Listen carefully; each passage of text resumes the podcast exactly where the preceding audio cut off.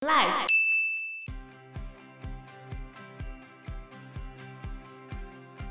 也蛮干净的啊。然后游客就要把鞋子脱在门口，你不能穿鞋子进去，因为你赤脚踩到老鼠比较不会，比较不会有什么问危险。对，所以就连游客踩到老鼠也要赔一只纯银或纯金的。当然啦、啊，就好像你开车在印度撞死牛要赔钱啊。Hello，大家好，我是 Joe，我是 Fana，我是 Anna。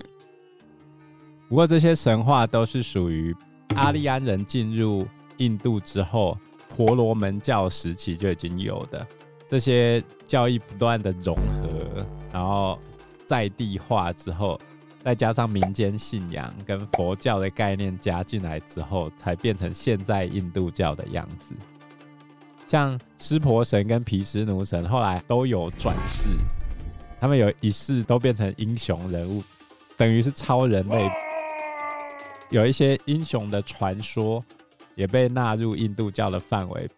然后还有湿婆的崇拜，就是呈现在三种动物上面，一个是牛，一个是蛇，一个是老虎。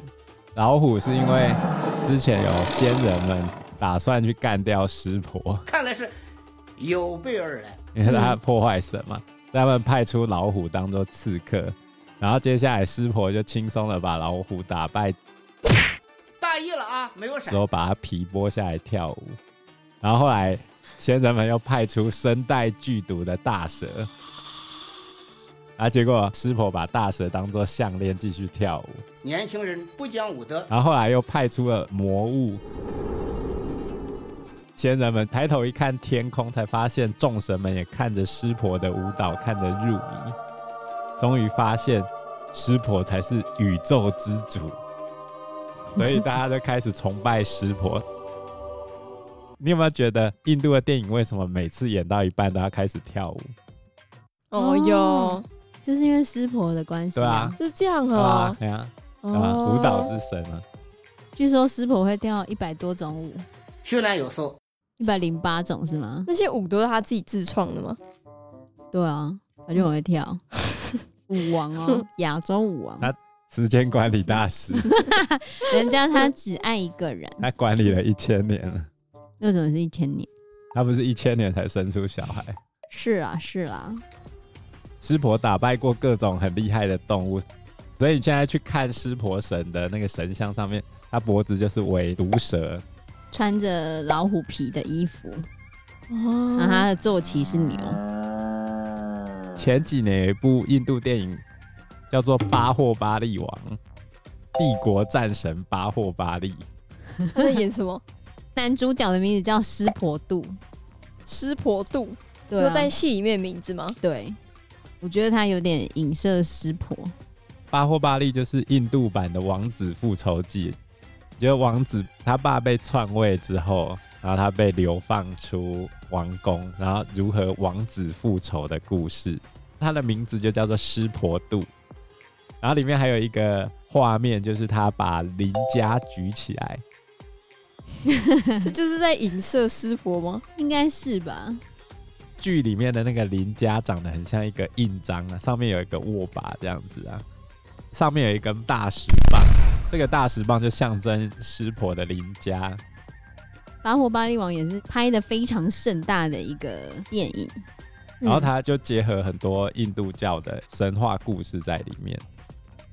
但是它是一个架空的历史啊，所以它并不是真实发生在印度史上的故事，但它有融合一些神话啊，还有里面的那些阶级制度在里面。所以印度其实就是什么都有神就对了，跟台湾一样，万物皆有神。对，万物皆有神，我们什么都可以拜。对，像刚刚讲的石头也可以拜啊，草也可以拜啊，连老鼠都可以拜哦。台湾呢、欸？不是啊，印度啦。哦，我，我们台湾有拜啊，台湾有拜石头的，有有有拜石头，嗯、然后也有拜树啊，嗯、拜树神木啊。也是有啊，哦，我以为是什么假龟记拜锄头，那就神木啊，对啊，对啊，神木啊，是哦。然后还有拜老虎虎爷，对，然然后也有拜孔雀。拜孔雀这个，我觉得应该跟印度教就有点关系，就是梵天的坐骑嘛。我觉得应该它就是印度传进来之后，不断在地化最后的结果嘛。所以我们台湾也拜很多动物神啊。对啊，但是印度特别就是他们有拜老鼠。为什么要拜老鼠？其实也跟他们的起源有关啦。比较常见的故事呢，是追溯到十五世纪的时候。他们有一个印度教的女神，她在人世间的化身叫做玛塔。然后结果她的儿子死掉的时候，她希望死亡之神阎魔可以让她的儿子复活。结果阎魔就说他没有办法，他做不到。最后那个玛塔就设法阻止了炎魔带走他儿子的灵魂，让他的儿子转世成老鼠。所以从此之后。玛塔的后裔在死掉之后都不会被死亡之神阎魔带走，他们就会先转世成老鼠，然后从老鼠的状态死后再转世成人，所以他们就会去拜那个老鼠，这就是老鼠庙的起源。对，而且那个老鼠庙里面有两万多只的老鼠，两万多只的老鼠。对，你要进去那个老鼠庙的时候都要脱鞋子。不可以踩到老鼠。如果老鼠可以跳过你脚掌的话，就会好运，可以带来幸运。大部分老鼠其实都是灰色的嘛。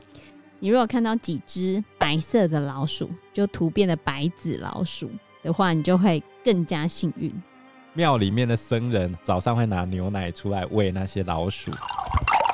老鼠的食物就只有牛奶，还有吃的东西啊，有一些贡物啊。所以你如果吃那些老鼠喝过的东西呀、啊，吃过的食物，就可以让运气倍增哦。那现在这个庙还存在吗？还存在啊，啊那个庙、啊、那个 神像上面都是老鼠跑来跑去啊，都是活的老鼠，活的啊。他们要结婚的时候，新人还会去庙里面住一个晚上，希望老鼠从你身上爬过去，特别幸运哎。而且你如果不小心把老鼠踏死的话，要赔哦。这好吗？这不好。你要赔一只纯金的或纯银的老鼠，那大家怎么知道你把一只老鼠踩死了？你踩到总知道，踩到就会被看到。哦，哦，好，你就要赔偿纯金或纯银的老鼠的那个雕像。对。然后目前大概就是玛塔的后裔在轮流照顾庙里面的老鼠，然后他们会负责清洁庙啊、喂食老鼠啊，还有管理游客。庙里面在煮东西都会被老鼠偷吃的，是没有关系的，本来就是要给老鼠吃。然后，因为其实信徒都会带牛奶跟谷物去嘛，有时候其实是吃不完的。那晚上的时候，他们就会把这些剩下的东西分给穷人家。那全印度只有这一间老鼠庙吗？就只有这一间了，是印度著名的文化遗产。对啊，就在印度西北部，叫做德斯赫诺凯这个地方的寺庙，那个叫做克勒尼玛塔庙，然后就刚刚讲的那个玛塔。那你们会想去看看吗？不会，我没有喜欢老鼠。那那些老鼠都是干净的吗？还是他们庙整理的很干净？哎，对啊，说很干净，也没有什么特别的味道，所以整间庙就是。叽叽叽叽叽叽，这样子吗？都是老鼠的叫声。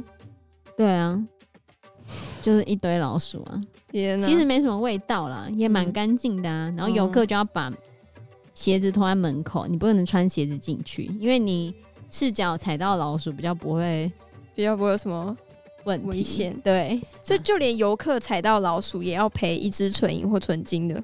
当然啦、啊，就好像你开车在印度撞死牛要赔钱啊。那这样要赔很多钱吗？撞死牛到底要罚多少钱？在印度，如果不小心撞死牛的话，罚金大概是五万卢比，大概台币两万三，还蛮贵的耶。对啊，这还算是比较便宜的。比较贵的邦就是它的地方，他们是用一个一个邦嘛。比较贵的是四万六台币，就是十万卢比。哇，很贵呢，嗯、比没戴安全帽还要贵多了。像印度西部的古吉拉特邦，二零一七年他才通过一个法律，如果在古吉拉特邦宰杀牛只的话，可以判处无期徒刑。啊！运送牛肉十年有期徒刑。天哪！所以其实印度还蛮多人吃素食的，因为他们也蛮多禁忌的了。然后印度又有一些人信印度教，印度教不吃牛嘛。那其实也有一些人是信伊斯兰教，伊斯兰教不吃猪，很麻烦。如果喜欢这集节目的话，欢迎按赞、订阅、加分享哦。